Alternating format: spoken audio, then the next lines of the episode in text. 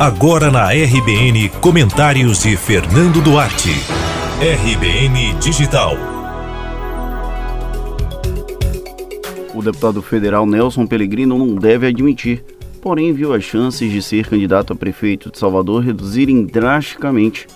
Foi quando tomou posse como secretário de Desenvolvimento Urbano da Bahia, uma posição que ficou vaga depois que o antigo titular se desinteressou pelo posto. Ao assumir a posição, Pellegrino entendeu os riscos de não ser liberado logo em abril, no período de desincompatibilização. Por isso, o sonho do Palácio Tomé de Souza ficou mais distante. O governador Rui Costa tende a não fazer uma nova substituição na SEDU em tão pouco tempo.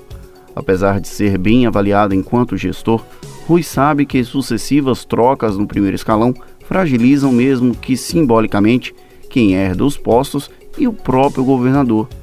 E é meio óbvio que uma figura como Rui rejeita qualquer possibilidade de demonstrar fragilidade.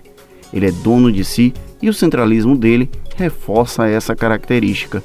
Pellegrino é só um exemplo de como o PT e o próprio Rui falharam na construção de novas lideranças políticas na Bahia.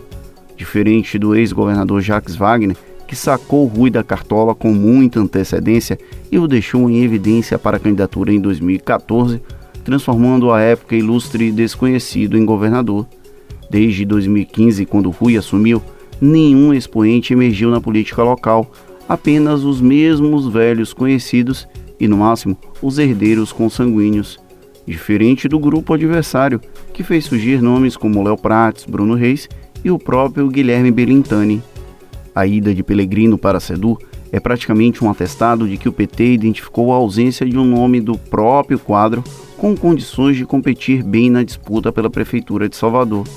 Os outros três nomes apresentados são pesados por si e dificilmente serão competitivos, mesmo no comparativo com outros nomes do grupo de aliados do governador. Assim, PCdoB, Avante e até mesmo o PSB têm chances mais palpáveis numa disputa eventual com Bruno Reis. Esse cenário é resultado de uma aposta errada do passado e com reflexos diretos no presente. Resta agora ao arco de alianças de Rui definir qual a melhor estratégia para demarcar espaço e evitar uma derrota acachapante que poderia potencializar ainda mais a ascensão de ACM Neto e sua candidatura ao governo em 2022. Quem diria que, tantos anos depois, Pellegrino e o Vitorioso em 2012 estariam aparecendo como protagonistas de um mesmo momento político. A vida dá muitas voltas.